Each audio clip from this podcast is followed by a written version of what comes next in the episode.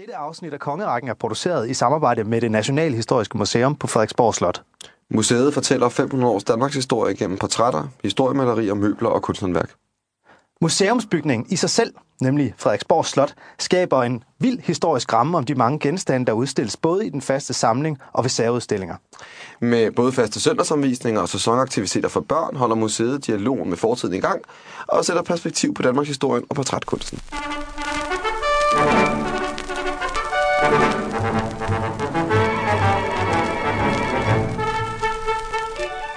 Du lytter til Kongerækken, en podcast om de danske regenter fra netudgaven.dk. Et afsnit for hver konge og dronning, hele vejen op gennem Danmarks historie.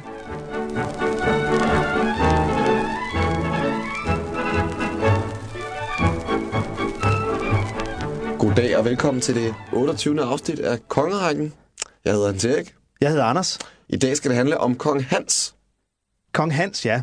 Pisse irriterende konge og research til for en journalist, skulle jeg lige at sige. Fordi hver gang jeg googler ham, så står der bare et eller andet om en restaurant. Men, Jamen, øh, du, du, siger- du siger det selv, journalist. men han siger ikke, du er historiker, og du læser faktisk bøger. Jamen, der er en del litteratur om ham. Ja, hvad står der? Ja, for det første så er han jo øhm, den første prins, danske prins i meget lang tid, der Ja. faktisk bliver født, øh, mens hans far regerer tronen.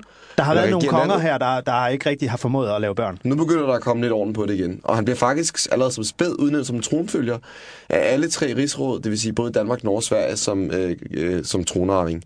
Og det er jo kærkommen afvæksten de her de foregående mange års øh, strid og ævl og kævl om, hvem der skulle af tronerne.